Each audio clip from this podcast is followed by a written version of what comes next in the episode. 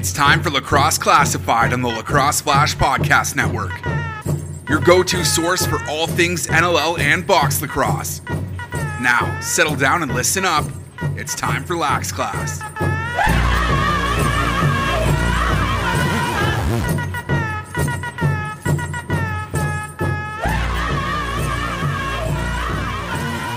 Going on, lacrosse fans? I hope I didn't startle you there. Welcome to episode 106 of Lacrosse Classified, right here on the Lacrosse Flash Podcast Network.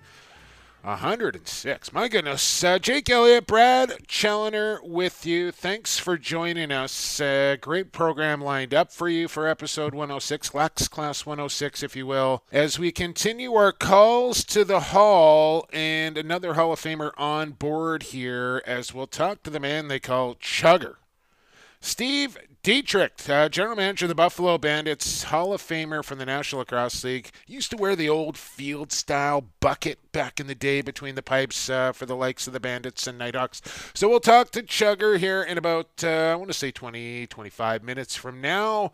We'll have Quick Sticks, uh, a different sounding Jimmer for something else, Brad Challoner, and of course our Stampede Stallion of the Week which will come up here momentarily.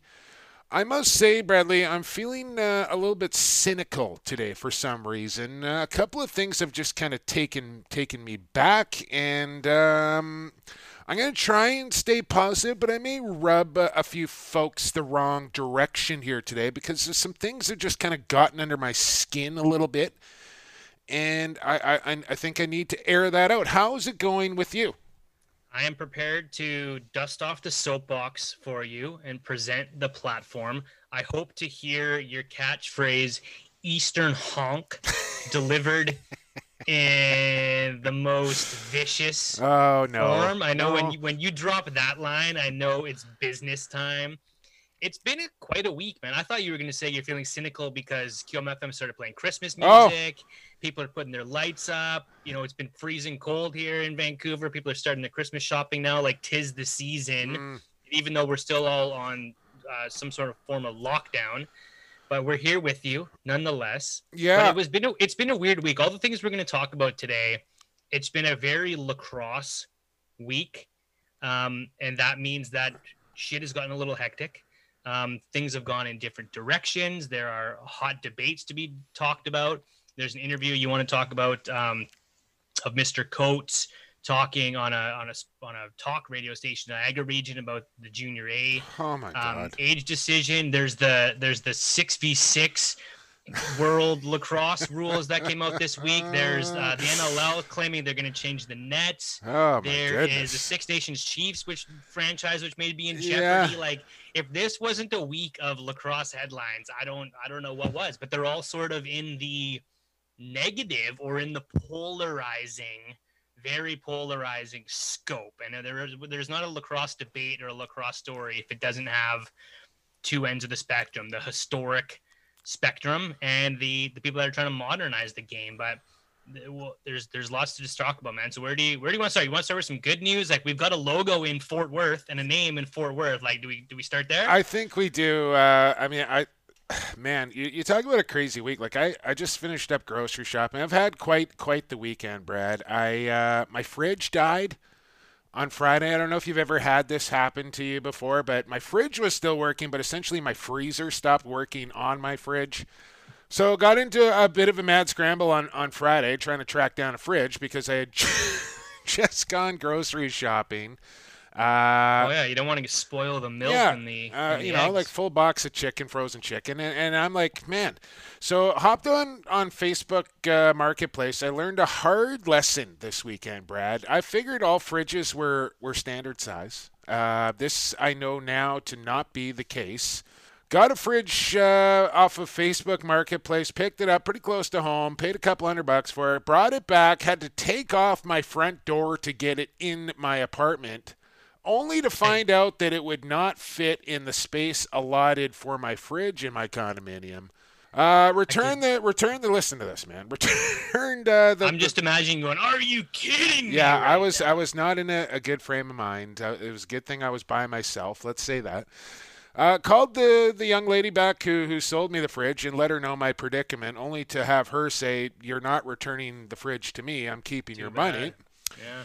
So, uh, the, you know, and still my problems were not solved. So I had to go find another fridge, get rid of the fridge that I, you know what I did? I just took it back to her place and dropped it on her front steps and, and drove away, is what I did. And took the two hundred dollar loss. yep, I did. Yeah. and So, you don't have a truck, so where were you? How are you? uh, out of the old around back and forth? CRV with a little bungee cord action uh, slid in there. So then, so then I had to go find a new fridge. Got rid of the old fridge, got a new fridge, uh, which turned out to be actually a nicer fridge for a cheaper price. But still, I, I learned, uh, you know, a, bring a measuring tape is the lesson learned uh, in in this experience. So I was off to a pretty rocky start.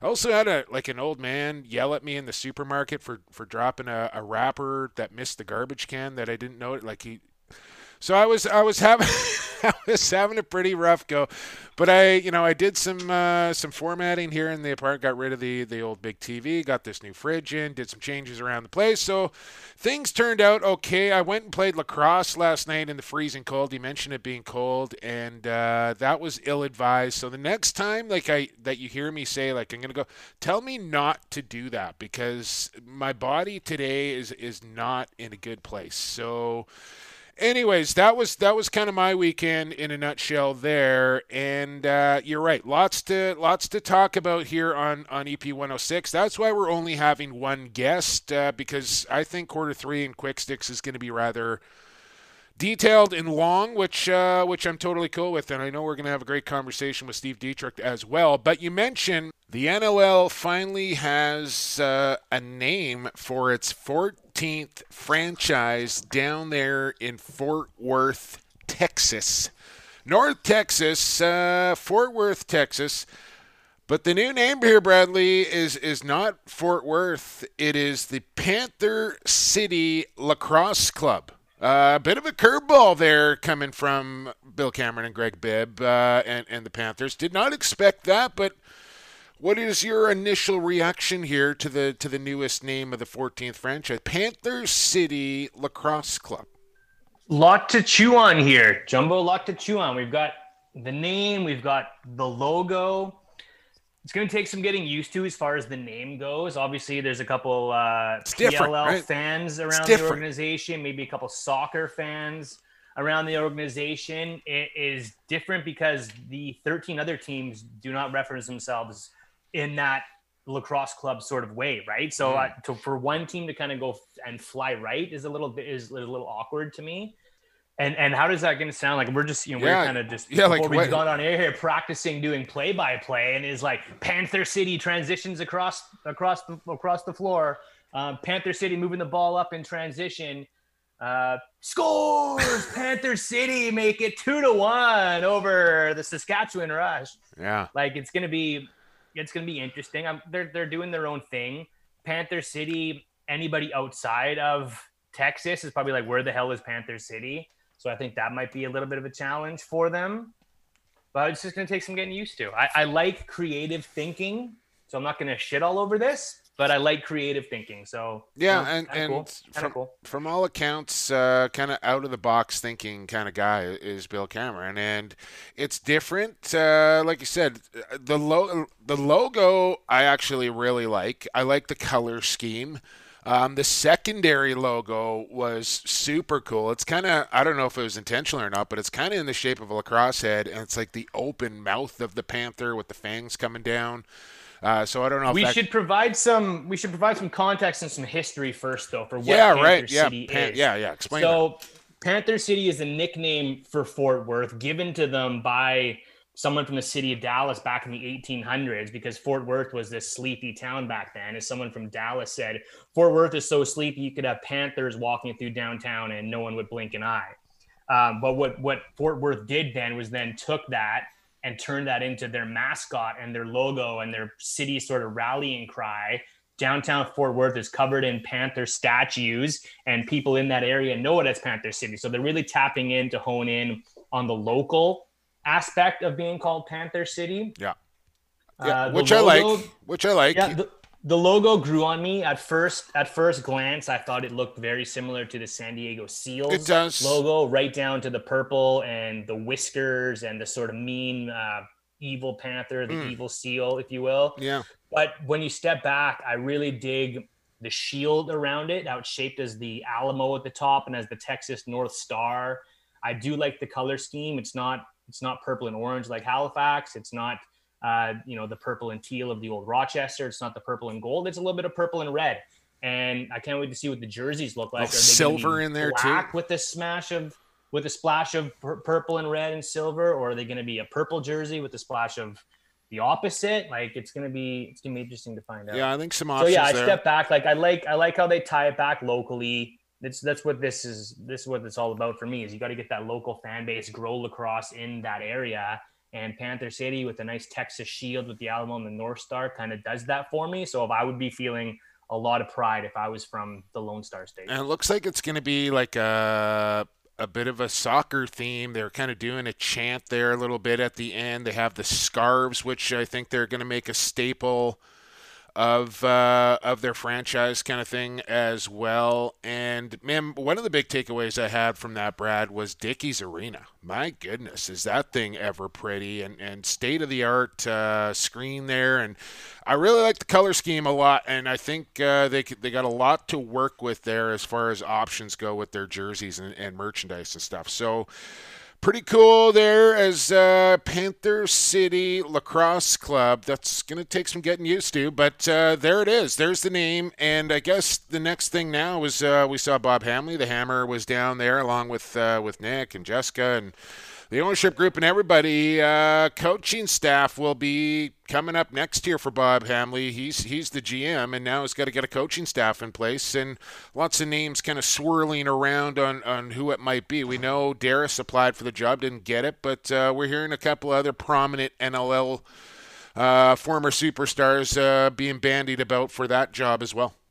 Yeah, so there's a Twitter account now at Panther City Lax. Yep. So they're going to be start to get active on there. Um, yeah, like I said, like let's keep the momentum, keep the momentum going. Let's see some jerseys in the next week or month leading up. They they got to have some merch before Christmas. Like, come on, release your jerseys, get your hats and your t-shirts out for the holiday season. I think that's a must. And then, yeah, we're, we're hearing maybe early 2021 for a coaching announcement with some of the names that are being tossed around there. And then we're going to be hopefully getting into, depending on how the world goes, getting into training camp and expansion draft kind of news. So uh, it's all it's all coming together, man. It feels like this was a, a, a long time in the future for this team to get going, but Yeah. now it's like it's here. Now there's a bit of an identity, and I'm excited to see them take the floor.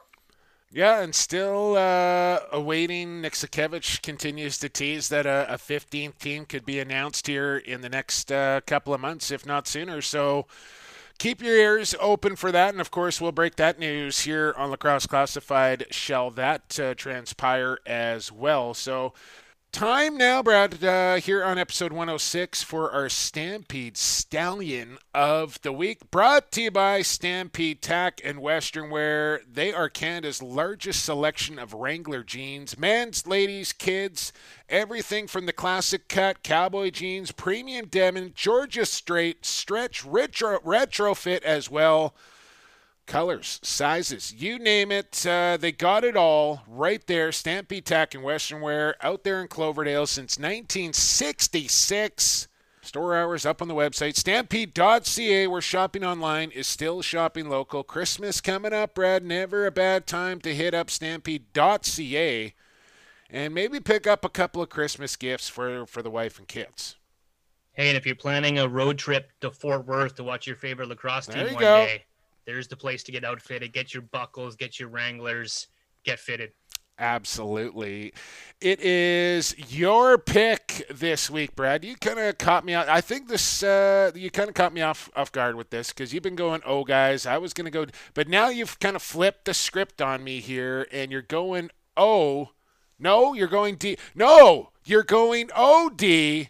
And Chris O'Dougherty is your Stampede Stallion of the Week. Tell me why. Clever. I like what you did there. I like you. what you did there. Thank you. No, there's there's there's nothing to predict here. We can do we, it's our show. We can do whatever the hell we want and pick whoever the hell we want. And I'm picking a guy that I've watched closely for seven, eight, nine years now, Well, and we- that's Chris O'Dougherty of your Vancouver Warriors. As I keep it close to home, one of the most underrated defenders in the National Lacrosse League over the past decade. It took him a couple years, and that's why you know a, a gamble of a draft pick out of Rutgers, but early lessons working with uh, with Chris Hall and, and Art Webster and the coaching staff with the Stealth back in the day, getting into some big games, seeing some championship type uh, lacrosse his first couple seasons really helped him. And then to see him develop over the years into a big penalty kill minute guy, a big vocal leader on the bench for the for the Stealth and the Warriors over the years, and heart and soul grinder. And if you look around, as far as American defenders go in the National Lacrosse League, he doesn't have a lot of peers when it comes to his impact and his longevity over the last 10 or so years, Jumbo. Like we're talking Greg Downing, Mm. uh, maybe John Ranagan, and like Chris O'Dougherty. There's not a ton of guys that have played a lot of minutes as an American defender for the better part of a decade. He trains hard, he plays hard. He came up and played summers in the WLA, showing that he wanted to hone his game, and and he learned and picked a lot of brains, and it's turned him into a fantastic, high caliber lacrosse player and one of the best American defenders. I'm going to say it of all time.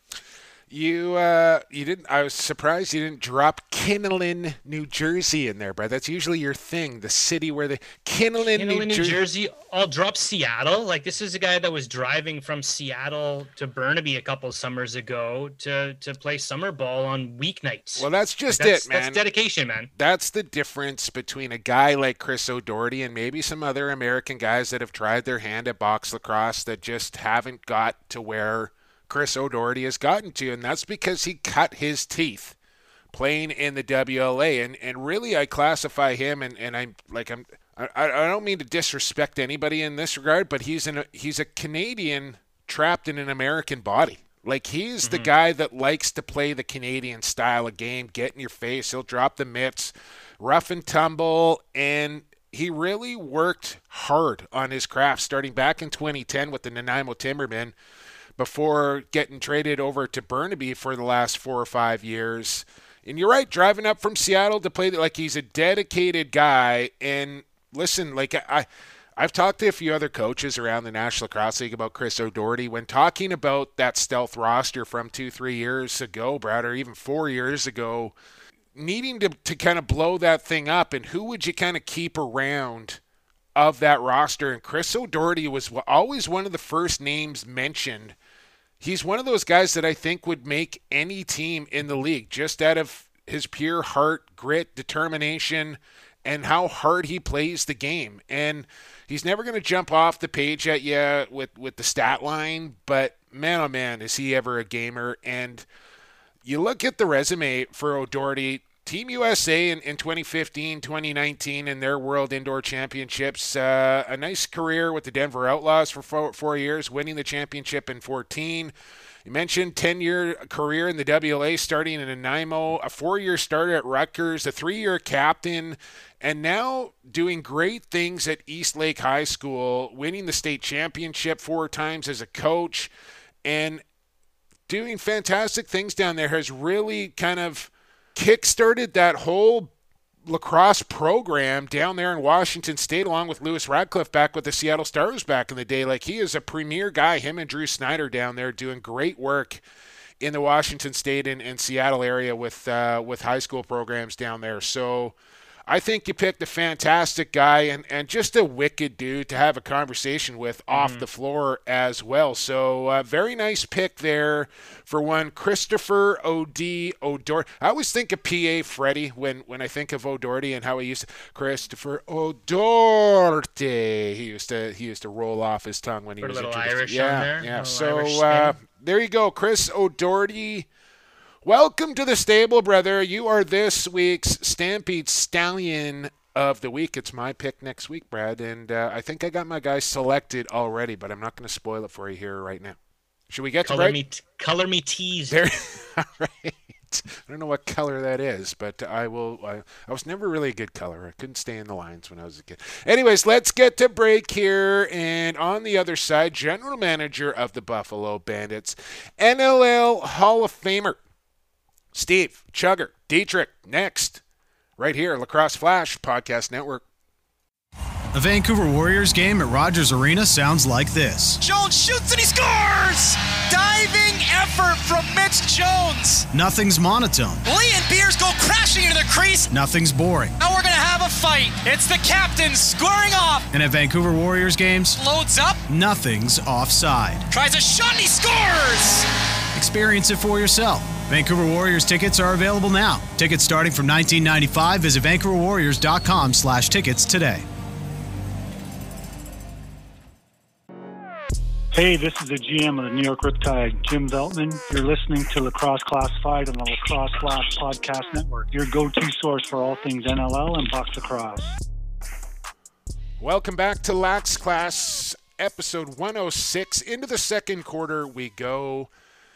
Uh, Jake Brad Challoner with you, and you just heard from the Vancouver Warriors right there. Nothing's offside. VancouverWarriors.com at NLL Warriors on the Twitter and Instagram. Brad, we've been talking about this uh, over the last couple of weeks. The Warriors Academy, they're working out of Rogers Arena, they're working out of the LEC.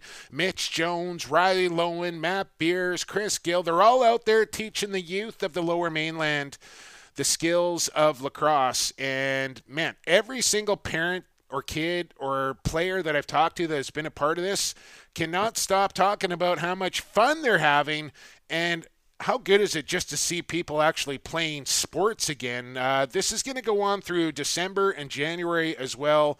And I think it's uh, probably time we get a Warrior back on the program to, to have them talk about this exclusively. I agree. It's the Raj, man. Like I, I want to get back in Rogers Arena. Yeah. Don't you want to get back in Rogers Arena? I do desperately. Uh, I'd also like to, to head back to, to Buffalo, New York, and, and get inside the Key Bank Center. Bucket list for me, man. That's a trip I have not made yet. Yeah, I've, I've Maybe, done, maybe this next man can make it happen for me I've one day. done it a couple of times. It's a pleasure, and then you got the anchor bar for the wings after, and uh, all that sort of stuff. Uh, as we welcome NLL Hall of Famer, he's been waiting for a while here. He's on the pro. He's back on the program. It's Steve Dietrich, uh, Hall of Famer, a career that started back in 1992, ladies and gentlemen, with the Baltimore Thunder, ending in 2010 with the Toronto Rock. My goodness. A combined rec 73 and 54, a 767 save percentage uh, all time. It's Steve Dietrich uh, back on the podcast. Chugger, thanks for doing this once again. Uh, how's things back in Banditland, man? How's it going? Fantastic to be on with you guys. Like uh, I just joked when we first came on, it's always nice to get some Buffalo love on this uh, Western podcast that you and Brad always seem to do. Um, you know, and it's not even that; it's all the all talk, no action that you guys are on. Like Brad somehow's ventured from Vancouver to Georgia, and, and, Right. and uh, you definitely stay with. With your Saskatchewan guys, and we got to get Kurtler on that to show some bandit love. Like, There there's you never go. any bandit love on any of this stuff at all. We've we've had we've had Gertzy on a couple of times on the podcast, and we're always happy to talk some bandits lacrosse here on Lacrosse Classified. I know you got your tongue in your cheek, there. and listen, man, I know where my bread is buttered. Okay, like uh, if I if I don't pump the Rush's tires, then uh, I could be looking for work. So figure it out here. Uh, let's talk about you though, Steve Dietrich. Uh, back, tell me about 1992 and the Baltimore Thunder and your first year in the National Lacrosse League, uh, playing eight games in that uh, inaugural season back with Baltimore. Some of the there were some great characters back on that Thunder team as well. Yeah, you know, it's kind of scary when you go over my stats. I, I think I played 18 years and it's like 74 and 50 something. It's kind of scary that that's all the all the games that we played. But yeah, back then, you know, I, I just finished junior and I think Jeff Gumbar, who was the goalie, wasn't going to go back. And um, luckily, I played my last year in Orangeville, and Shane Sanderson knew somebody from Baltimore, and that's how I got hooked up going down there. But it was great. You know, I was a 21 year old kid that had never really ever left Kitchener. So to to leave my mom's skirt to head to Baltimore, Maryland, and live by myself was uh, quite an experience. But yeah, they were a great bunch of guys: Jeff Jackson, Ricky Soul, Jim Hewell's camp. They were a great bunch of guys. What was the trajectory like for a young goaltender back then? Because even now, you know, it, it takes time for a goaltender to get their chops in the National Lacrosse League. They don't see success until until a little bit later. Uh, were you thrown right into the fire there as a rookie?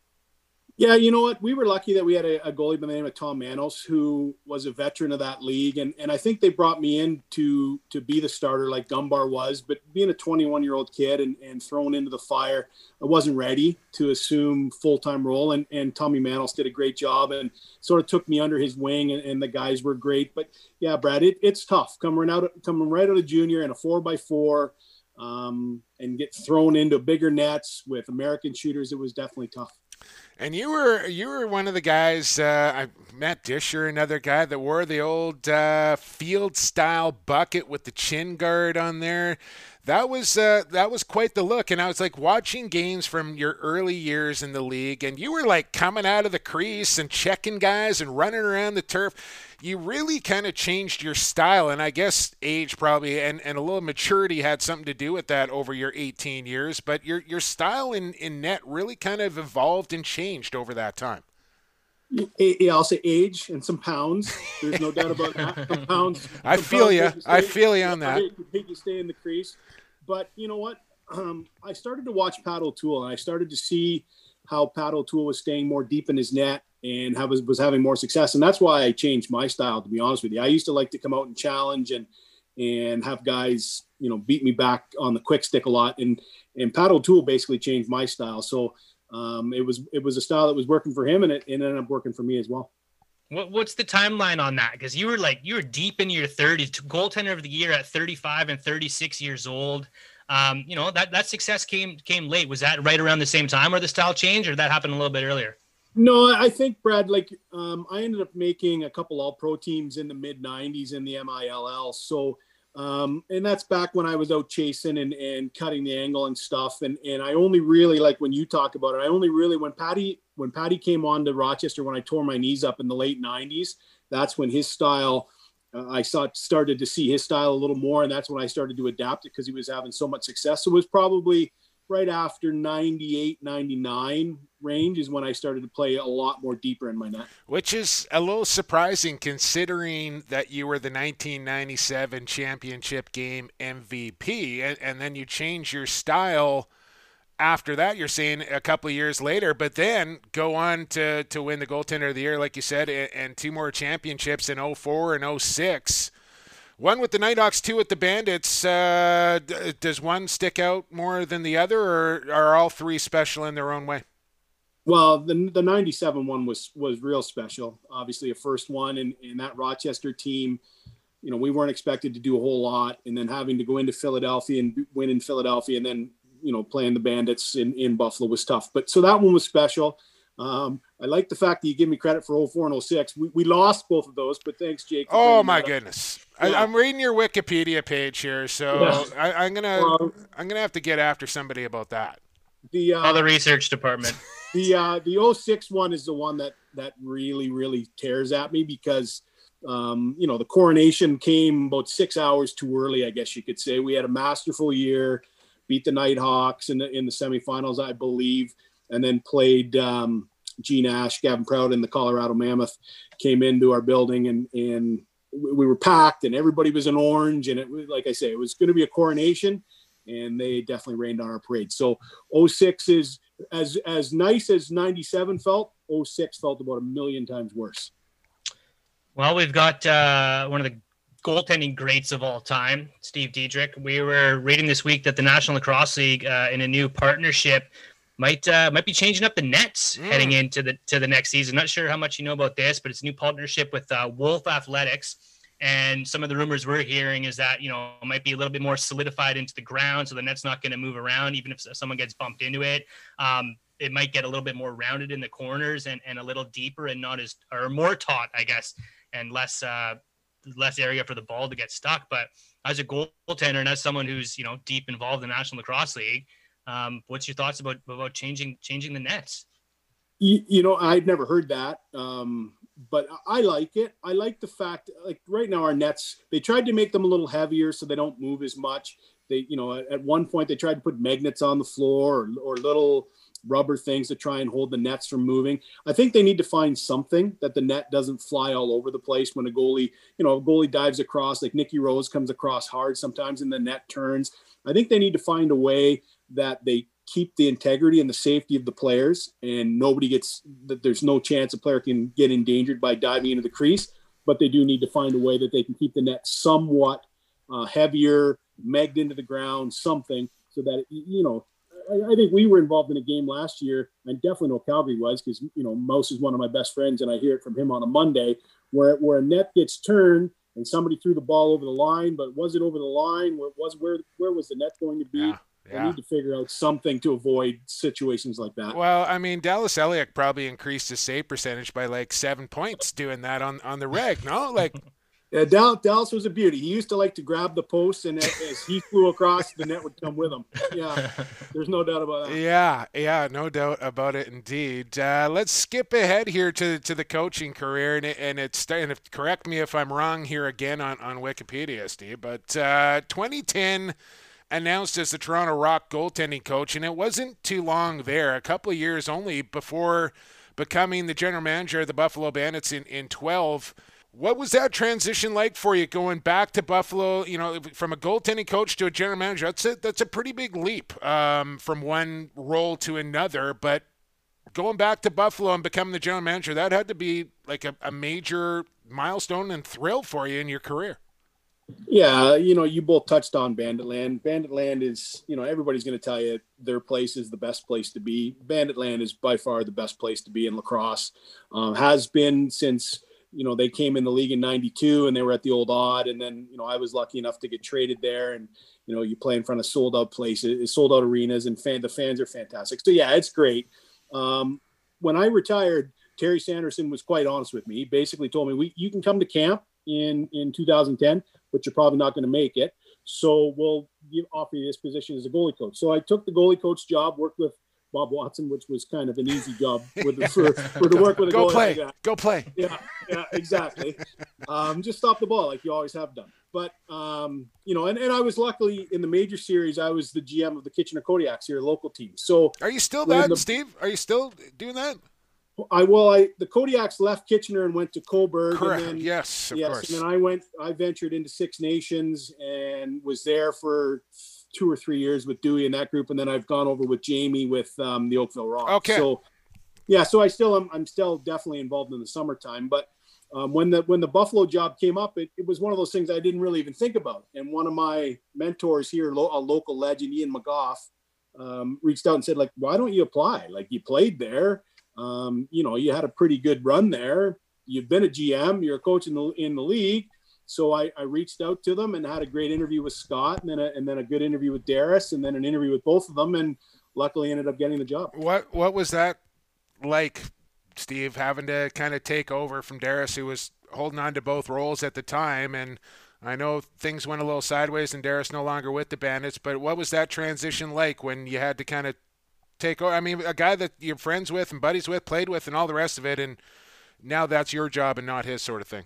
Yeah, no, it, it was great, Jake, to be honest with you, because, you know, I came in with Darris's blessing, which was great. And, um, you know, Darris gave me rain. I'll, I'll give him that. He gave me rain because we made some moves and real quick um, to try and change the cult. Everybody says culture, but we tried to change the culture and maybe get a little younger.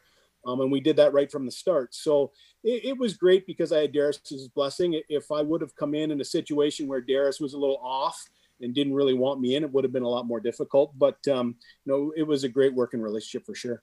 Just so you know, Uh, but- Chugger, sorry, Brad. Uh, I just got a, I don't know if you heard that ding or not. That was Krug's Facebook messaging me saying, I can't believe you had Chugger on before you called me. So uh, I said, Hall of Famers only, pal.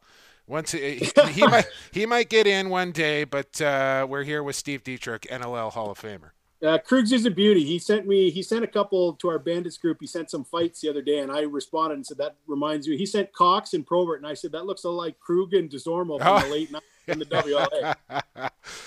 Hard right hand, Rusty Kruger. I'll give him that.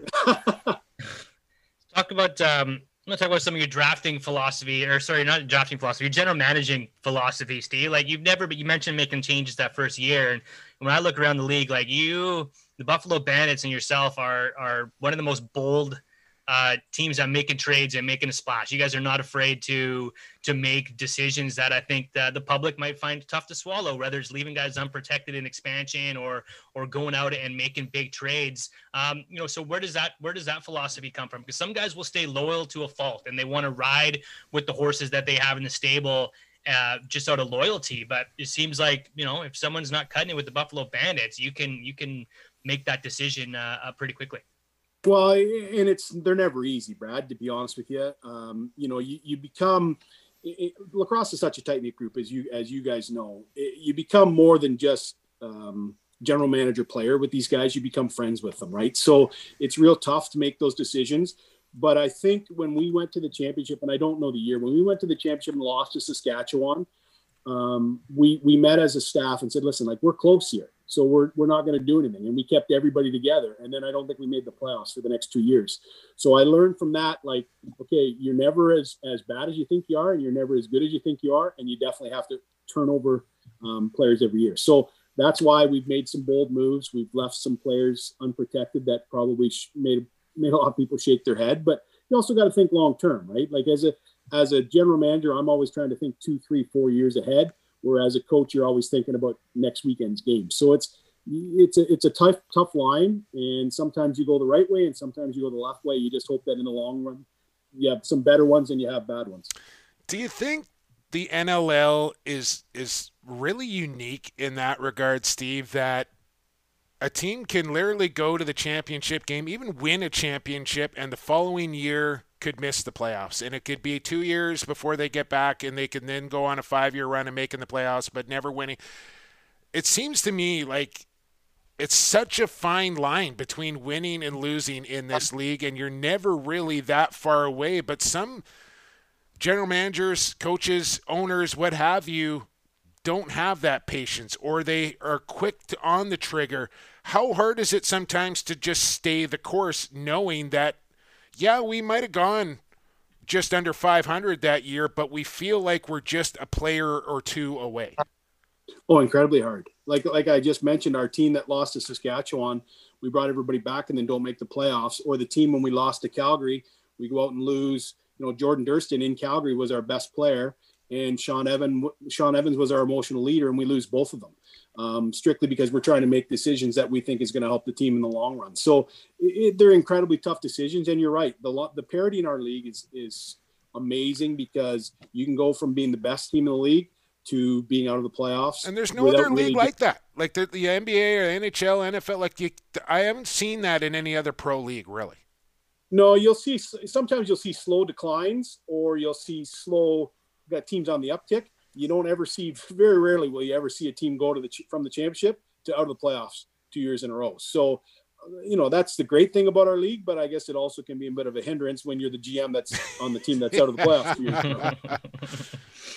Steve, you're you're busting our, our manscaped balls off the top of the segment here about uh, being West Coast homers, but when you look at the draft list of the recent years, like the Bandits are never afraid to come west. Whether it's a, a Chase Fraser, um, I think there's a couple. Brad McCauley this oh, year. Tony Malcolm, and, uh, Kinesnikov. Yeah, it goes Brandon, on. Yeah. Brandon Goodwin. Yeah, you guys have never been afraid to come west. And I want to talk about uh, Sam Larue. You guys moved up for to take in this draft. This is a Western kid who's going to be playing college uh, college football in, in Southwestern Ontario. Brad and then McCully.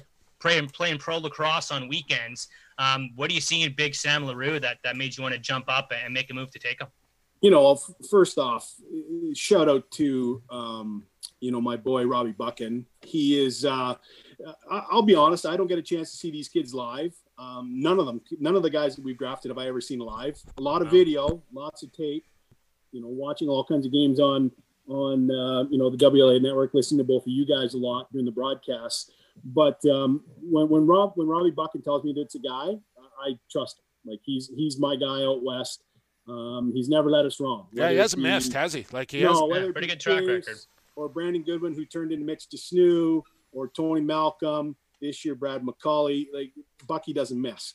Uh, to jump to Sammy Larue, you know, another shout out to, to Neil Doddridge. Neil Doddridge, he wasn't really on our radar.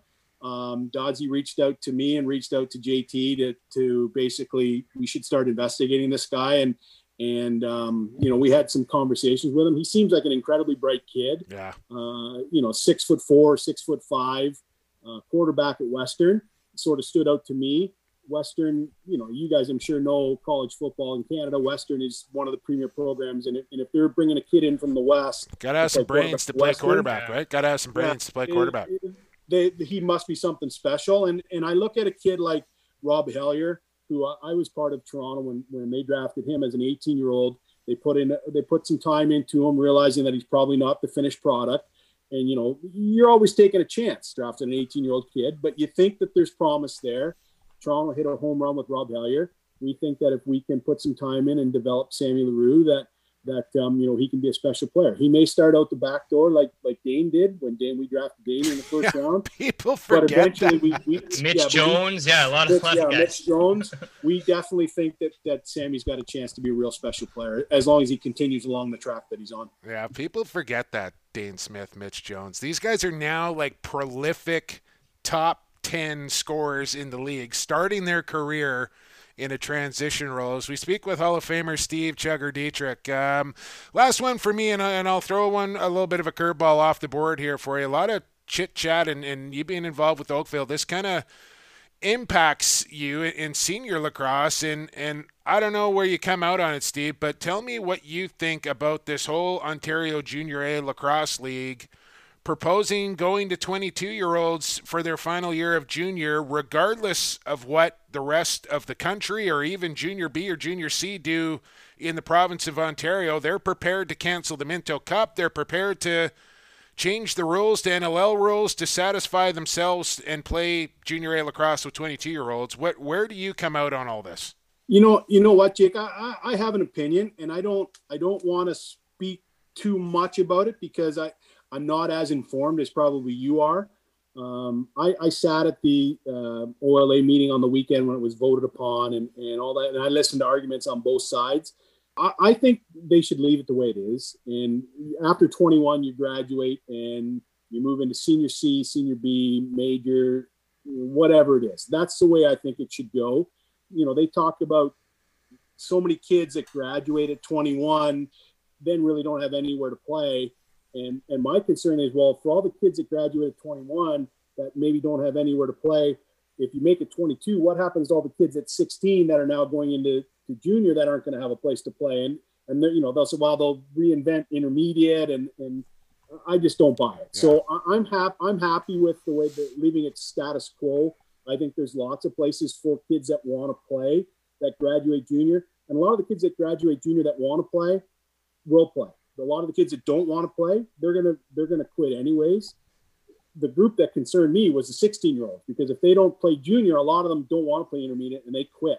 Yeah. And, and it- listen, this is going to come across bad, and I don't want it to, but I'd rather keep a 16 year old that wants to play five years of junior than keep a 22 year old that wants to play one last year of junior and then quit. No, So No, that's bang that's, on. that sounds Spot on. smart, not not bad, Mhm. right there. Yeah. I'm t- Yeah. Are you good, Brad? And uh, well, last one because you you didn't ask this, Jumbo. You usually get this out of the out of the Oh Hall yes, of Famers thank you. that we've been having on Chugger. One uh, one person who's not in the Hall of Fame right now uh, that you'd like to see in the Hall of Fame, and you are a member of 2012, so you're going to get yourself a vote uh, here. I don't know if it's already happening or, or probably coming up pretty quick, but someone not in the Hall of Fame right now, excluding John Grant Jr. and Colin Doyle and the no brainers. Even Sean But, Williams. uh, Don't put Sean Williams in there either because that's an easy cop out. All three of those guys, no brainers. So pick, pick another guy that we haven't mentioned yet. Guys, it's it, I'm going to give you a bit of a long-winded answer, and, and I'm sorry for doing this. It, it's tough because you know you have Junior, you have Willie, you have Doyle. There's no doubt. In my opinion, you have Casey Powell, no doubt. You have Mark Steenhuis, no doubt. But there's there's just five names, and I don't know if you can put them all in in in year one. So I, I'm going to go more to the defensive end because those are the guys that don't ever get any credit. I'm going to give you two names. Enough One's- goalies in there too. Hey, like we already got enough goalies. Well, I think well, I don't know how many guys are in there, Jake. I think there's 24 in, and I think five or six of them are goalies. So yeah, we're okay with that. But um, you know, I'm going to look at Billy D. Smith, who is to me a no-brainer. When we had him in Buffalo, it, it was near the end of my career. It was at the beginning of Billy's career. Billy was like the eraser. He's he's that that years, those years, he's like Kyle Rubisch is now. Yeah. Where if you tried to go down the wall on Billy D, you might as well just drop the ball and roll it in the corner because he's going to take it from you anyway. And you weren't coming in the middle on him either. no, no, no. Billy, uh, Billy wasn't tepid when it came to laying out some punishment. So Billy definitely is to me a slam dunk, and he's going to get in. Yeah. But I'm going to throw, I'm going to throw one out there for Patty McCready. Um, he's he's my guy. He was always my roommate in Rochester and my roommate in Buffalo, and he, you know he did all the little things before the little things were tracked. He did loose balls. He was the guy that caused turnovers. He could score on breakaways. He got the ball out of trouble with his speed. He was phenomenal in the room. He played on our man short. He played on our loose ball team, and he fought any any of the other players, tough players. Yeah. So to me, Patty McCready is a, is a guy that, in my opinion, is a slam dunk, and I hope he eventually gets in. But uh, yeah, Billy D and Patty are, are definitely the two guys that I would go to bang for. I can dig Mike- it, man. I can dig it. Mike French Mike French told us on this program about a month ago that the first the next class is looking like three offense players, three defensive players. So I think uh I think Billy D I don't know, I can't remember Jumbo if they said what the retirement Yeah, I don't know the window you have to be years, out. but he- uh, Esteno's even might be. retired yet? Like, is he? Like, is he? I don't, I don't Yeah, know. that, that's, a, that's a tough one, you know, because because Mark, I, you know, Mark, I'm sure he thinks he can still play. Yeah. And if there's one guy at, at his age that I think can do it, other than JT, because JT definitely thinks he could still come back and play. Uh, it- I think he could too, man. Like, you Well, know, uh, what's he getting? I, I said this uh, to Stroopy last week. Like, get him out on the power play only, and he's probably getting what thirty points.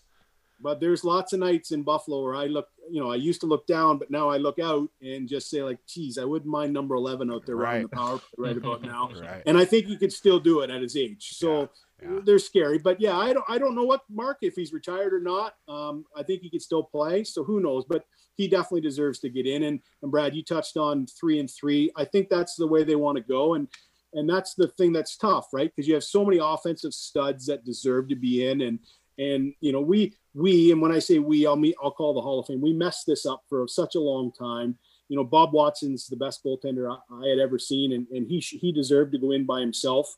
But then, you know, the next year I went in and then Patty went in. We definitely should have had other players going in those years. And now we've taken a hiatus.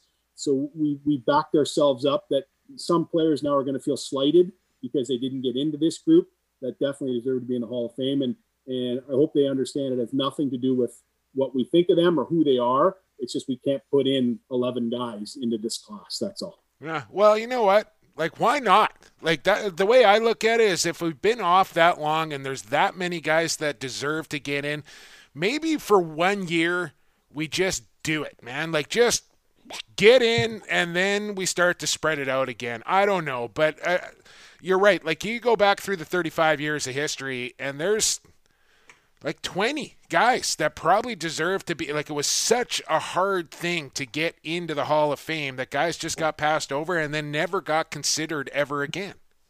Yeah, and it well, two things on that, Jake. Is it the more people you put in, I think you lose the luster. I guess, think- yeah. you know, because if you have a you have a presentation, you have eleven people walking up. On I stage, know. You, just, you lose your luster. A You're right. Bit. Yeah. Um, but yeah, like it used to be that you were on the ballot for two years, and if you didn't get seventy five percent, that was it. you didn't get in, and once you're off the ballot, you never got back on the ballot. Yeah. So there's so many guys like Troy Cordingley and Curt Malawsky and Rick Soul, you know, Casey Powell, Bergie, like guys that deserve to be yeah. in. Kevin Finneran, good point. That that should be in and will be in.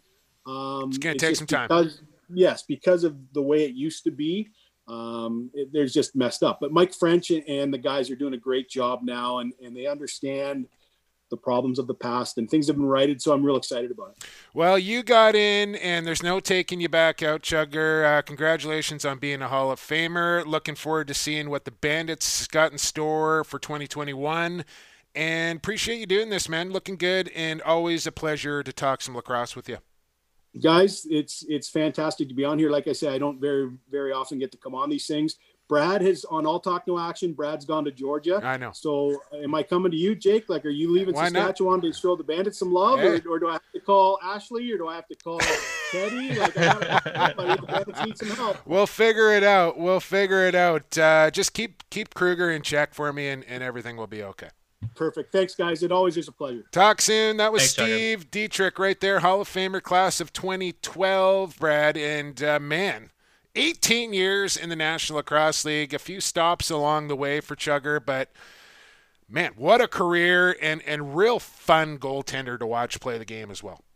Yeah, I'm glad you asked him about the about the field bucket because that is the visual that comes to mind when you do when you do picture him in the net back in the day. Uh, two-time goaltender of the year, Hall of Famer, and now doing great things as general manager. I said he's he's not he's one of the most entertaining GMs from the standpoint as you know he's, he might go off the board to, to draft somebody. He's going to come out west. He's going to make trades that people might go, whoa, wait a second, you know, like a Cloutier, and this is them the deals he's made, and, and letting Corey Small go in free agency this this offseason. and you know he's he's made moves and not afraid to make tough decisions, and, and we like those kind of guys. So fantastic chat with another ledge class of 2012. Again, like just half an hour of conversation just whipped by there. Like it that just flew by. Uh, hopefully it did for you, the listener, as well. Hopefully you enjoyed that. We got quarter three coming up on Lax Class 106. Quick sticks is what we'll do there. Stick here. Lacrosse Flash Podcast Network. We're back after this. Associated Labels and Packaging, a fun family company that offers premium quality labels and packaging with unparalleled service. With 40 years of experience, an extensive product catalog, and an ever growing fleet of equipment, Associated Labels and Packaging is the perfect fit to take your labels and packaging to the next level. Hey, this is Dan Richardson, GM of the Vancouver Warriors. You're listening to Lax Class, your go-to source for all things NLL and box lacrosse. Quarter three, Quick Sticks, EP 106. Jake Elliott, Brad Challoner with you. Great conversation there. We were just kind of discussing before we came back on here, Brad. Like, that was a great conversation. Pretty much every Hall of Famer that we've had so far has been fantastic. And I said they're Hall of Famers for a reason, not only because of their gameplay, but what they have done after their playing career and how they handle themselves with dudes like us. No, and you know what? And it's well, they're lifers, right? You and I always talk about the the lifers, and I'm not going to throw any names under the bus, but I was just thinking, there's a guy we did a we did a Canadian Lacrosse Hall of Fame series of interviews Yeah. a couple years in a row. You're out interviewing all the players that were going into the CLL or the CLA Hall. Yeah. And I'm not going to pick on anybody, but there was a guy that we spoke to who had a cup of tea in the NLL that had a really successful summer career. Was it Newsy Lalonde? Remember, he had not he had not thought about the game, watched the game, played the game since he retired in like the right. mid 80s Yeah, or something yeah, like yeah, that, right? And just had no no opinion on any of the stuff about the game today or any of the players or the changes in the sport. It was just like, no, don't watch. No, don't don't watch. Haven't haven't watched. And like that was it was so frustrating. But it's the guys that are like Chugger and like Darris Kilgour who and then Chugger's always been involved, but like Darris Kilgour, even when he's not coaching the National Lacrosse League, the guy is not far from the sport, coaching um, at, a, at a youth level. They're giving back, and the lifers are just always around the sport. All their friends are from the sport. They spend their weeks during the summer in a, in a WLA barn or a junior A barn somewhere. You're always around having those conversations, and that what's that's what creates a great lacrosse mind. I, I love the fact Don't let it go dormant. I love the fact that he just throwing you under the bus uh, about your Georgia love for the Georgia Swarm. He's all over me about being a Russian.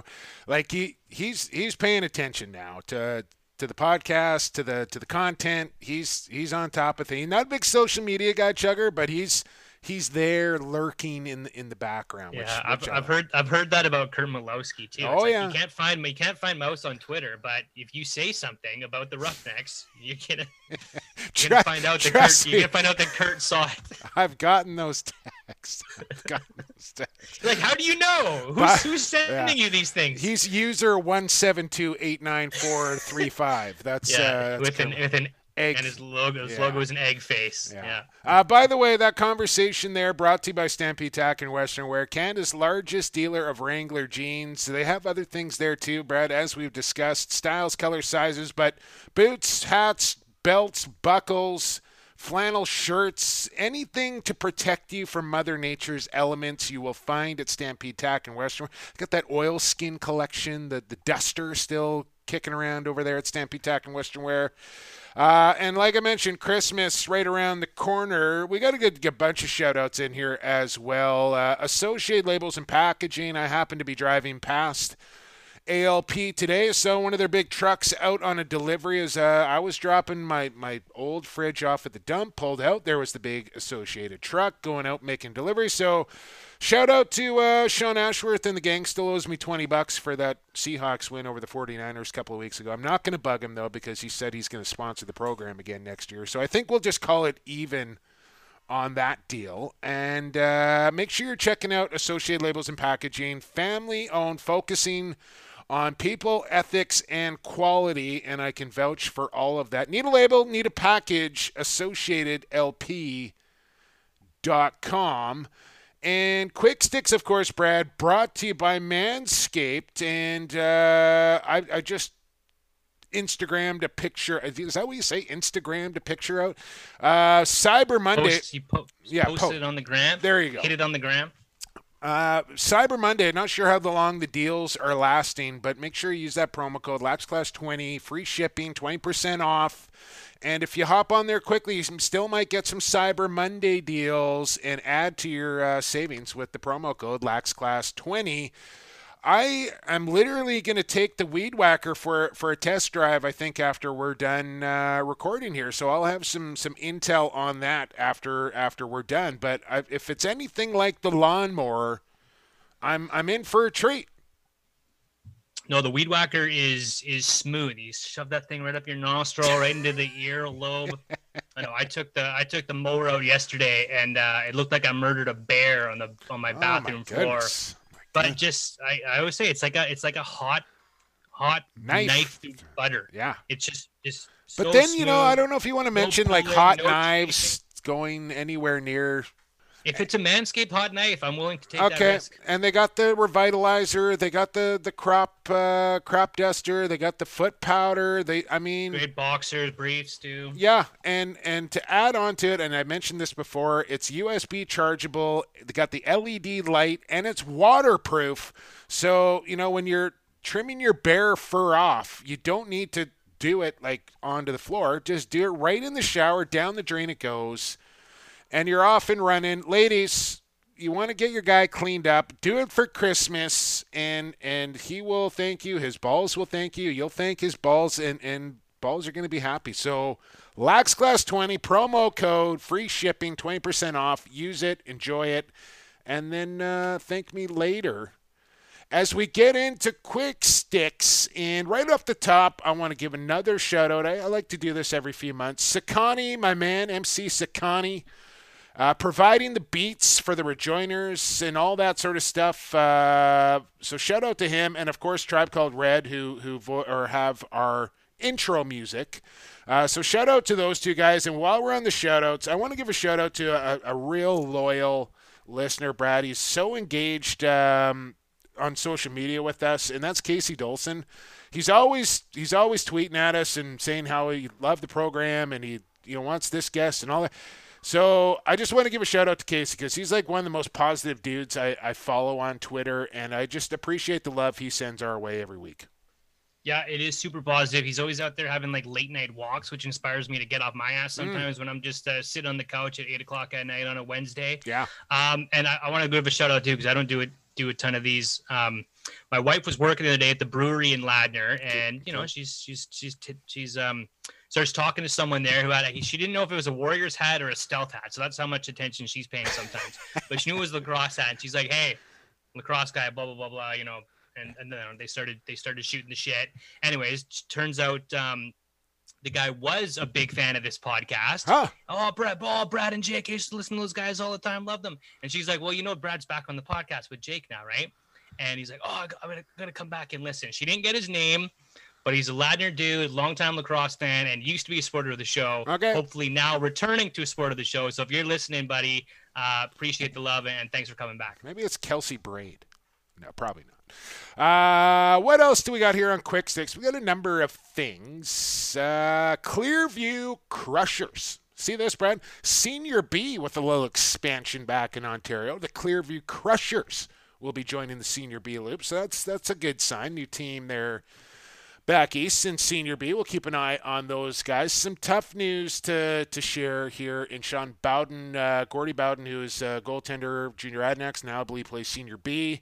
G Money, also member of the Beer Hunters uh, field lacrosse team. His father succumbing to cancer last week. So my thoughts and condolences go out to, to Gordy and the Bowden family. Some tough news there.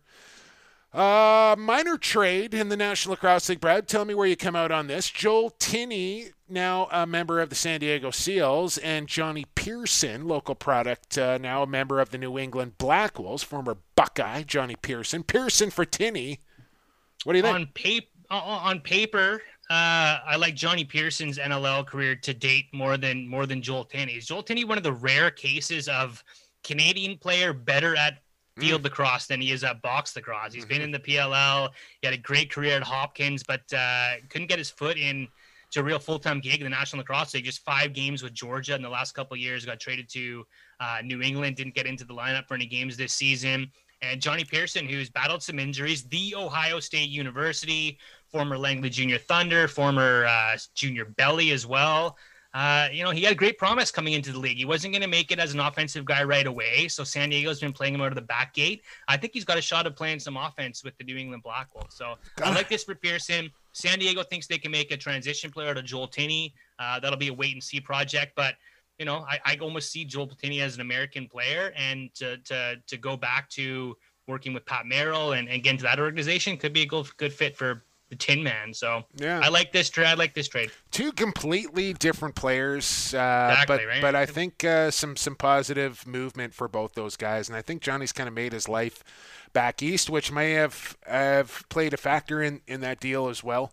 And change com- of scenery, yeah, change, coming off that injury, can always be good. Yeah, yeah, absolutely. So I think a fresh start for both those guys is just what the doctor ordered. I put a poll up on Twitter. Uh, I, I, had a fan just kind of push this past me about Man Cup versus the NLL Cup and who, what players would want to win what more. And I said, you know, like a decade ago, I think it's the Man Cup, no doubt about it. But now I think if you ask the Senior A or an NLL player which cup they want to win more, I think it's a little bit closer to being even between winning an NLL championship or a Man Cup. So I posted that that poll up on on Twitter on Lax Class, and Man Cup won pretty convincingly.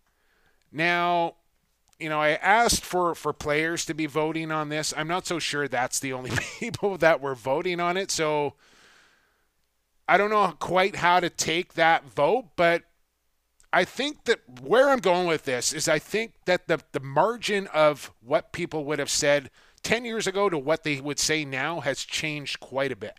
What do you think? Well, not according to your poll, it hasn't. Unless we're just saying that the poll is is. Well, I mean, this could be listeners and fans and people that don't even play could be voting on this whether they would well, want. I think it's kind of always there's been parts of this that's always been like this, but I think the perception is that the Man Cup can be purchased to an extent where the National Lacrosse League, with the salary cap league and with the way the league is structured, you can't just go and purchase a, a, National Lacrosse League team. You can have the brilliant mind of Derek Keenan and assemble a team that is dominant every single year, um, but you can't buy that team. Uh, and in, in, summer lacrosse, unfortunately, you can. You can buy a Man Cup winning team if you're Peterborough and Six Nations, maybe not going forward. Um, you know, that's why Maple Ridge has just kind of been at the cusp there. They haven't had the dollars that Peterborough has to get right over Victoria. the hump. So I'm not saying it, I'm not saying it's all that. Victoria, um, yeah, they they spend a lot of money and they're they, they're certainly champions.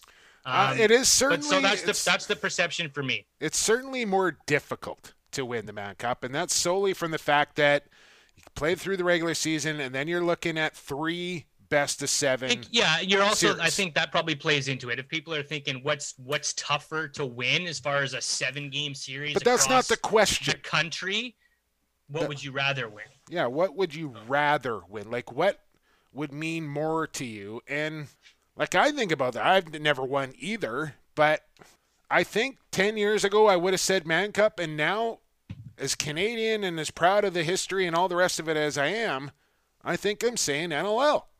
Yeah, no, no question for me. I'm saying NLL. We did see a couple write-in votes for Minto, so I, I find Well- that I find that interesting. Like you're talking about tough to win Because you only get a Um, window to win the Minto. Yeah, there's right? a window to win a minto. and it's Minto, and junior that's- and it's your that's buddies tournament too. and it's uh, Exactly, everybody you grew up time of your playing with right it's all your friends and all the rest of it so that's uh, that's a little bit different but interesting debate and i i just think as time goes on you're going to see that curve kind of sway towards the nll side i just i think that's the way a few more things here on quick sticks. T-Birds doing some fantastic things here, Brad. Inclusion and empowerment program led up by Chet Koneczny, uh, including the Black Lacrosse Players Alliance, the Indigenous Players Alliance, uh, doing great things back there in Halifax. Just this program just kind of getting off the ground here, but listening with Chet talking on OTCB with Teddy last week man, this guy's got it figured out, and this is a fantastic initiative put forward here by the T-Birds. They're walking the walk, and it's actionable, and they're proving that what they're doing and showing that hey, we're gonna have conversations, we're gonna making it back to the community. They're not just you know putting out a putting out a retweet and and not backing it up. Uh, it's huge. It's huge, and you know it begs the question for me when the work that they're doing with Turtle Island. You know why aren't other teams, particularly the team that the the two guys who run Turtle Island play for aren't working as closely with Turtle Island quite yet. Um, I find that kind of interesting that that, that it's Randy Staats and, and and Brendan Bomberry working with the Halifax Thunderbirds, which is awesome. But let's get the let's get that involved with with other teams. But kudos to Halifax for walking the walk and talking the talk. They're they're really leading the charge, and it's great to see. Yeah, some really good things are going to come out of this, so stay tuned to that. And um, I can't wait to see see all the great things that come out of that program and initiative there by the T-Birds. I'm going to save um, the logo thing for for another week, Brad, because I think that's like a pretty heavy conversation that needs its kind of own runway there. So I'm going to save that one. But uh, you mentioned this to, to Chugger and Wolf Athletics signing a five year partnership with the National Lacrosse League. And we kind of caught wind, like, they're talking about re almost reinventing the lacrosse goal here a little bit. And I'm a little excited and I'm also a little trepidatious about some of the talk. Like, they're, they're thinking about making this more into looking like a hockey net and tightening up the nets and uh, I thought something that was really cool coming out of it. They're going to try and put cameras in, in the posts and and maybe try and find a way to keep these things on its goal line a little bit better. But uh, I, part of me is all for it, like the cameras and all that sort of stuff. But part of me also thinks like don't change things just for the sake of changing them. Like I don't know if the wheel is broken, so to speak, here, and and you know, like trying to put dimples on a lacrosse ball, like I, it's unnecessary. So I I really hope they tread lightly here, and and I'm excited to see how this plays out, but I'm also a little nervous to see how it plays out.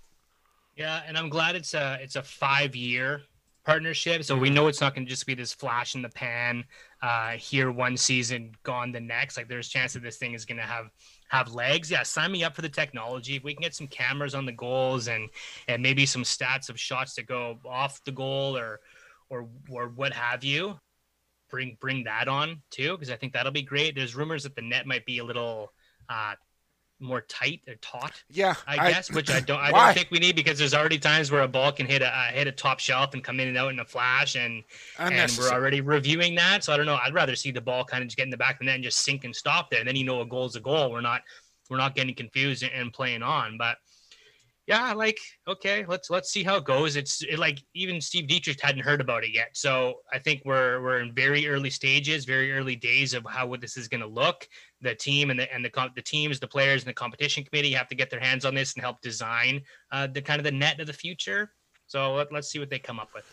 I'm glad the National Cross League is inking five years deals with with partnership. Yeah, uh. Kevin Morgan can just continues to crush it at the NLL with sponsorships and um, let yeah, like I'm I'm willing and and just like this next topic we're about to bring up here, I'm willing to see how it plays out before I really kind of pass judgment on it. But uh, World Lacrosse coming out announcing the new rules for six on six lacrosse at the World Games and some other uh, dates and age group changes, which was a little bit confusing. But U19 essentially going to U20 now.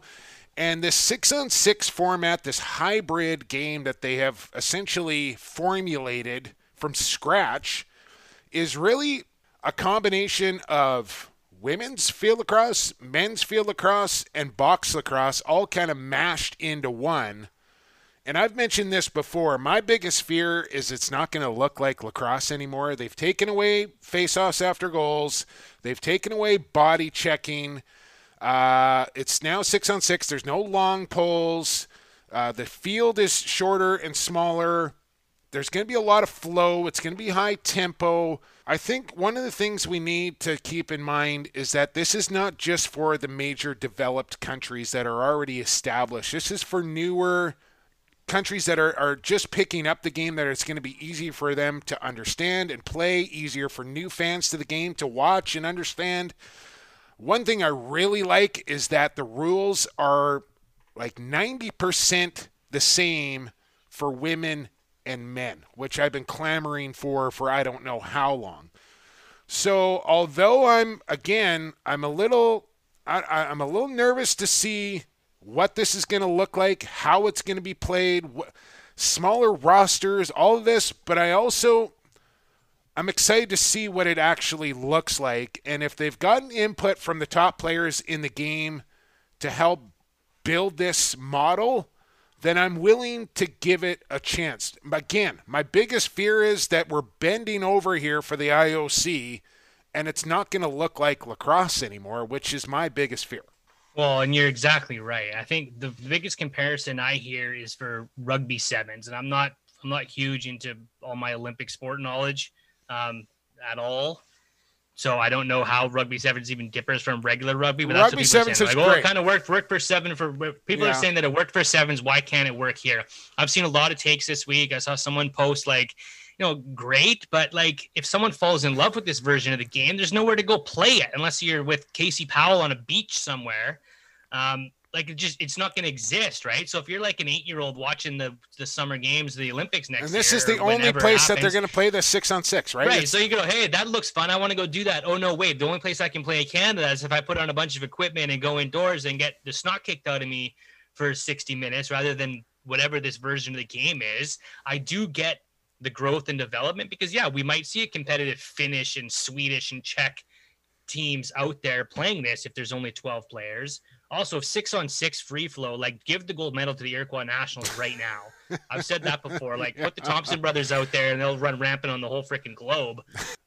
But yeah, like lacrosse needs more fragmentation. I think is like a hole in the head. So to me, uh, I, I don't think it's worth sacrificing everything just to get Integrity, right? into world lacrosse and you know it's not it's it's not our it's not the sport anymore it might be a different form of the sport but it's not what we fans grow up watching and, and playing and, and wanting to be a part of so yeah i don't i don't get sacrificing it Here, get- here's a tweet from from your Ladner boy Andrew McBride. yeah it was Brider who said like where the hell can we where yeah. the hell can we play this So here, here's the quote. Don't get me wrong. This looks like it has tons of potential, but it's just so comical in so many ways.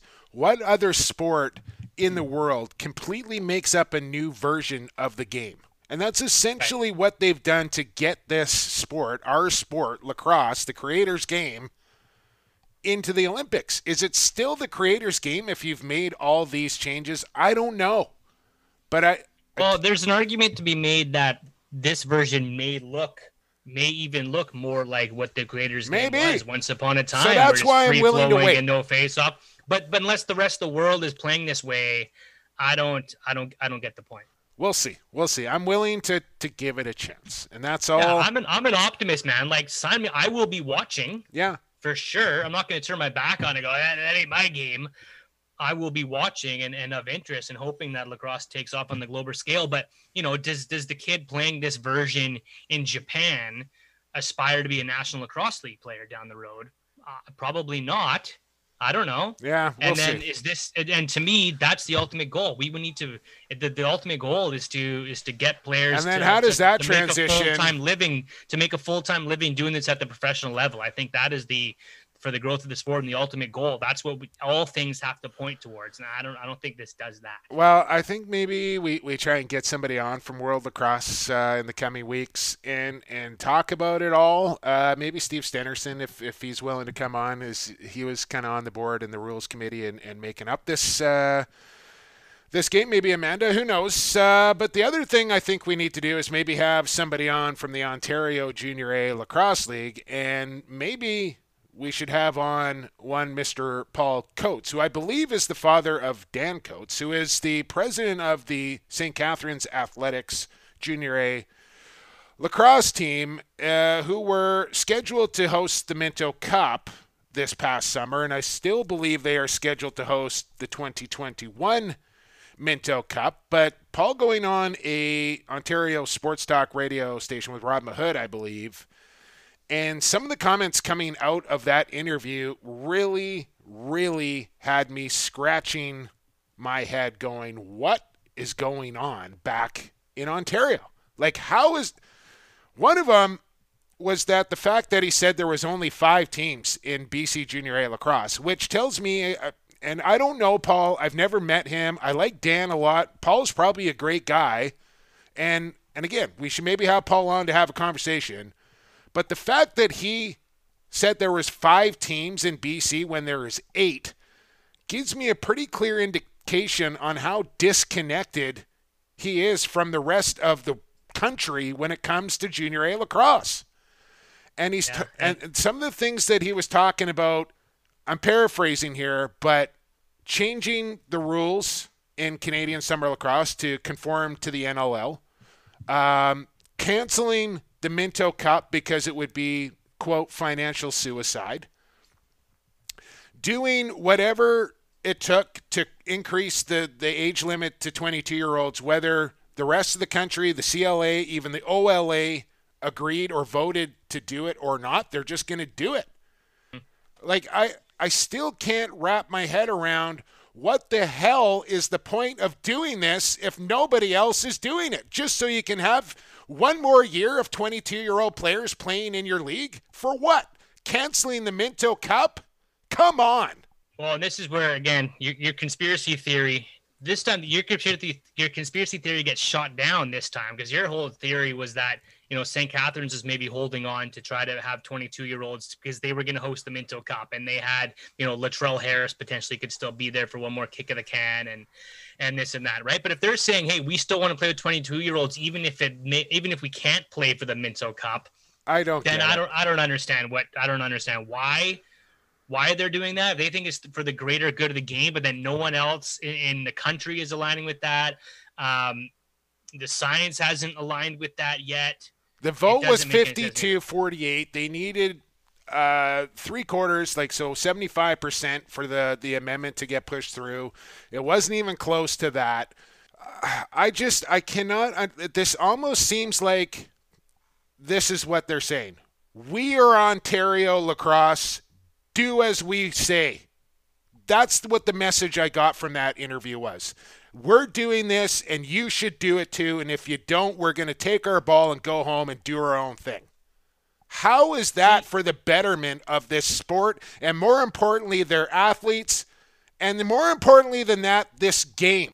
He did say that they were working closer or closely with the National Lacrosse League and looking to cr- adopt a, a four quarter game and, and change the rule book, which you and I both have been saying sign us up for 100%. Right. So the only thing is maybe that, maybe this is them stepping out on the side and saying, you know what, this is the time to align with the National Lacrosse League, adopt that rule book, change it to to under 22 and and go from there. Maybe that's how they're saying we're going to step out on this, but that that wasn't made clear either. So no, and I'm so confused. There's still a lot of confusion. There's a lot of fragmentation. There's a lot of confusion. There is, and and you're right. I'm all for a unified rule book, and and again, if everybody's on board with But it, unified and right, everybody on board. Ontario just can't say we're doing this. Everybody follow suit, or Well, they or- can, but it doesn't play for make- a Minto Cup, but it won't be a real Minto Cup because we're not there. yeah, like I, The I biggest just and best league in the world. Yeah, and you know, chest puffed out and all the rest of it. Like it's not a Minto Cup if we're not there. Like give me a break with that, all of it. So I don't know if we can convince somebody to come on and try and help me explain this. Again, I go back to it. If this pandemic's not happening, none of this is happening. So the fact that you're trying to force something down people's throats because of a pandemic and you want to get these guys one more year, stop it. It's everybody is getting screwed in this deal. Just stop it. It's not the way to go about things. That's my opinion on it. I'm sorry if people get upset with that. And if you want to come at me over it and help me try and understand what the hell is going on back there. Well, we need to have someone on because it's you know it's just, Please it's just sitting here on our own platform with our own opinion on on the one side of it. I would like to hear some other side Okay. it. It's just tough to find that real story because it is so Yeah. it's all over the place. So maybe I, I'll effort. Maybe Paul will come on. Maybe somebody else will. But I, I, I anyways, let's wrap on that one, Brad. Let's uh, let's get to the fourth quarter. Let's get to something else and finish up this weekly podcast here on Lacrosse Classified. You got it right here on the Lacrosse Flash Podcast Network.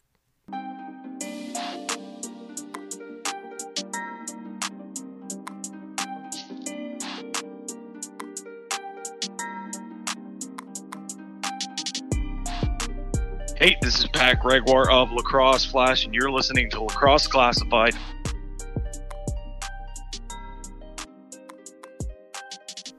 All right, lacrosse fans, into the fourth quarter we go, which means no more breaks here on Lacrosse Classified. That's a good thing. Uh, so let's not waste any more time here, Bradley. Let's get to something else. Let's begin. Right now, wasn't that fun? Let's try something else. Oh, let's try something else. Hey, Jake and Bradley, it's Jim Else here. Time for another week of Something Else on the Lacrosse Classified podcast, sponsored by G. Wilson Construction. Mrs. Jim doesn't want me doing this today. Um, I had surgery on my larynx on Thursday. I'm supposed to be on the down low, uh, no talking uh, program. But uh, very rarely do I listen to what she says. Um, uh, well, actually, I listen all the time, but uh, I don't always hear what she says. I don't know if that makes any sense. So I'm uh, holed up in the uh, in a dark, dingy spare bedroom of the house, uh, uh, recording the pod right now. I could talk about six on six lacrosse. The the World Federation's just put out uh, for World Games. I could talk more about my surgery and the excellent care I got taken care of with. I can talk about McGill setting up a hundred thousand dollar scholarship for uh, Indigenous um, lacrosse players. But I want to talk about uh, something else. I want to talk about the Six Nations Chiefs. The Six Nations Chiefs are the pinnacle and the highest level of of, of sport uh, that's played on the reserves. And Jimmer, I'm on. you're I'm not supposed to be talking. out. out. Just slow it down. Okay.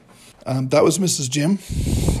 Um, I'm in trouble now. Uh, regardless, uh, the Six Nation Chiefs are the, the highest level out, there, and uh, every young man grows up wanting to be on the Chiefs.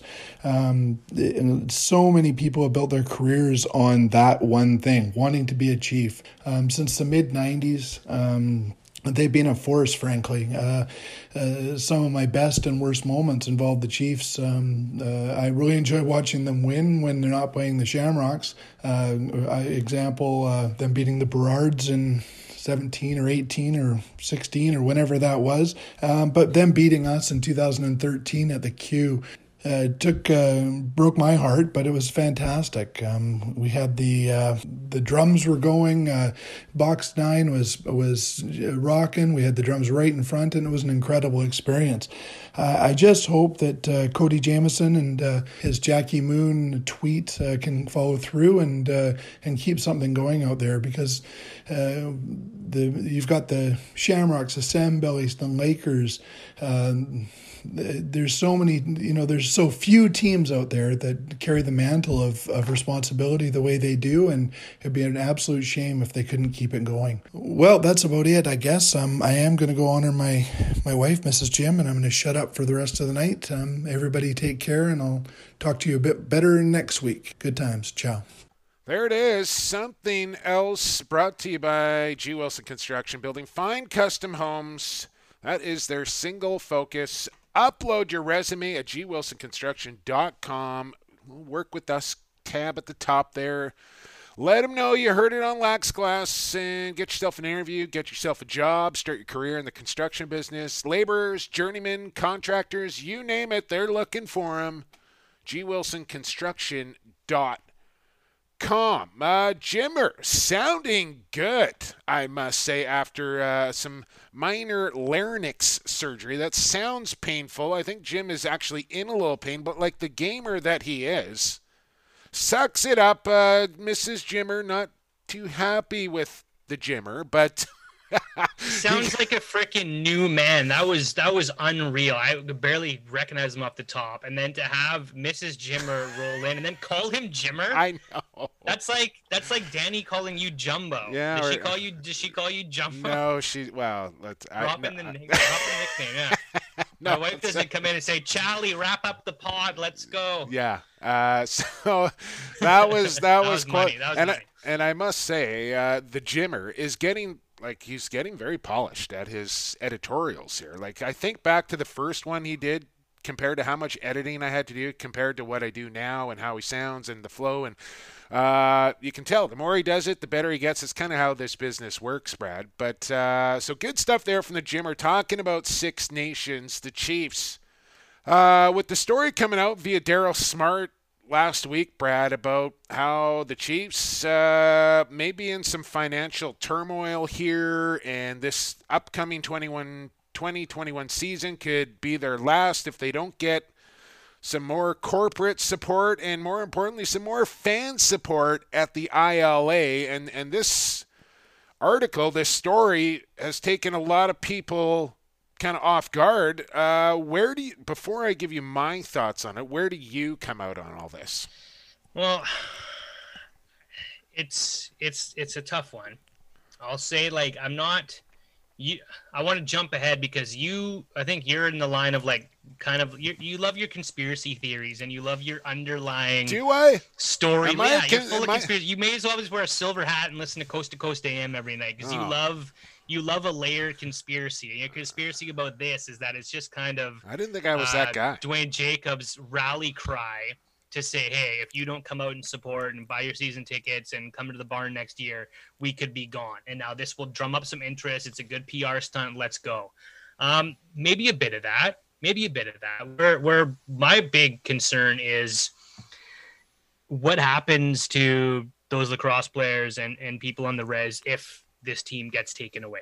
Because you saw all the posts this week from Tehoka Nanticoke and Brendan Bomberry and dream and come true to play for him dream can true, and that's all they want. Grow, they, the taste or uh, Brendan Bomberry didn't even mention the National Lacrosse League. He said he had three goals growing up, and that was Arrows, Chiefs, and Iroquois Nationals. National Lacrosse League's not even in that dream, right? I don't know if that's just because of, of where they're at, or that's just they that's all they saw growing up is that's where you want to be, right? So you take that away.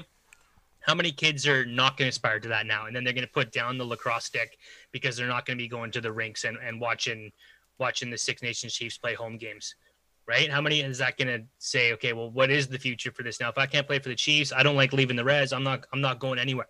And then we're losing out on a generation of great lacrosse players and and mentors. The Chiefs walk around like kings there. They're they're so revered and they give back so much. To not have those players around that area, I think, is going to hurt. Um, do I think they're going anywhere? Probably not.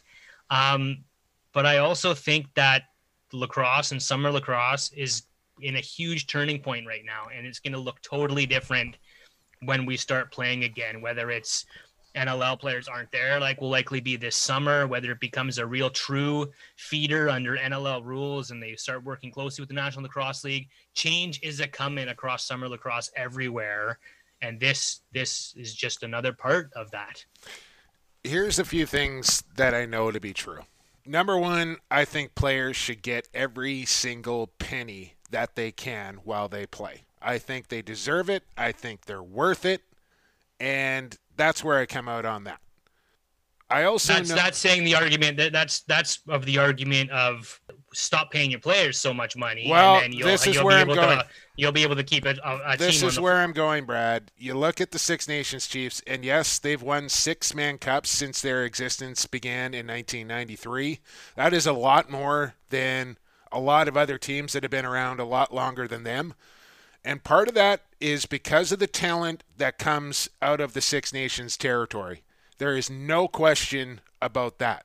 Part of the other reason is bringing guys in like John Tavares and Paul Gait, Shane Jackson, Dane Smith, Matt Vinc, and others who are not from Six Nations, but do receive compensation to play for the Chiefs. So for me, it's a bit of a double edged sword here, and I'm not telling guys what to do or what to say or, or anything like that, but for guys like Tehoka and Bond, I don't know what they make playing for the Chiefs, if anything. But I know the Chiefs' payroll is pretty high up there. It rivals, like it's up there. So to kind of cry wolf and say, "Hey, we don't we don't have enough money here." There you so, go. So why not just stop, like, cut the payroll down here a little bit, keep your local play. Like, I know one thing to be also to be true is that the Junior B Rebels, they draw great. And I think part of the reason that they don't get as many fans out to the Chiefs games as they would like is because it's not all First Nations players. They want to watch their own in their backyard. And as good as the talent is, and yes, winning games and winning Man Cups is great, but I think they would rather not win as many games or even Man Cups, but get to watch their local players more so than the other way around. So here's the other thing I believe too. You could have a, a roster of Six Nations local players without Still paying just them whether they're they will compete with any team in major series lacrosse hands down. And there's also players like, you know, if you, there's local players that are going to take a pay cut or take no pay at all to play in Six Nations rather than maybe take a carrot that Right. that that Peterborough or Brooklyn's dangling from. They're going to say, "You know what? I'm from here. This is where my heart and soul is. I want to play for these guys. I'm not going anywhere no matter how much money you pay me." There's going to be those guys too. But there's also, I would think, Brad, probably going to be guys on the other side of things that are going to say, like, I need to make some money playing lacrosse in the summer, and if you're not going to pay me, I'm going to go somewhere else and get paid, which is okay too. But there's got to be a, a, line there where it's financially responsible to run your your team and it's irresponsible to run your team paying guys something you can't afford. So I think yes, do the Chiefs need some more support in the stands? Absolutely. Could they use a few more sponsorship dollars to help float that roster and that payroll? No question about it. But I also don't believe that they're going anywhere out of Six Nations if they don't get those things because they could easily chop that payroll down in half and be just fine, but they might not be competing for the Mann Cup every single year. So I I don't I'm taking that whole thing with a grain of salt and it'll be interesting to see which direction and which side of the line some of these guys want to go. Do they want to be a chief or do they want to get paid and be a chief? That's the question I'm asking. Well, and also no decisions can be made on what's going to happen in summer 2021 because yeah, there is going to be less butts in the seats because guys are going to be playing in the National Lacrosse League and summer lacrosse is going to look completely different. So let's not base teams folding based on what happens in 2021. This has to be what's going on in 2022 and, and beyond because next year is going to be a, an absolute wash just like this year was. Good point, and uh, that's a good way to end the program right now. I want to thank Steve Dietrich for coming on the program. I want to thank Jim Else for for something else. Uh, heal up, Jimmer. Look forward to hearing that sexy voice a week from now. How good that's going to sound. Appreciate everybody listening to Lacrosse Classified each and every single week. Please subscribe to the podcast wherever you listen to your podcast. You'll find Lacrosse Classified. Give us a follow on social media as well at Brad Chell, two L's on the end of Chell. I'm at PXP for Sports. The show is at Lax Class. You can also email if you're not on social media at lacrosseclassified at gmail. Dot com. Last thank you goes out to our sponsors, of course. Please support them. That's how you keep this podcast going. Stampede Tack and Western Wear, the Vancouver Warriors, Associated Labels and Packaging, G. Wilson Construction, and our good friends at Manscaped. Promo code LaxClass20. You know it by now. Free shipping, 20% off. Use it. You won't regret it. Your balls will thank you. All right. Thanks for listening. We got to go. For Brad Challoner, I've been Jake Elliott, and for the fastest game on two feet, and for the creator, we'll talk to you next time here on Lacrosse Classified and Lacrosse Flash Podcast Network. Be safe and be healthy, everybody.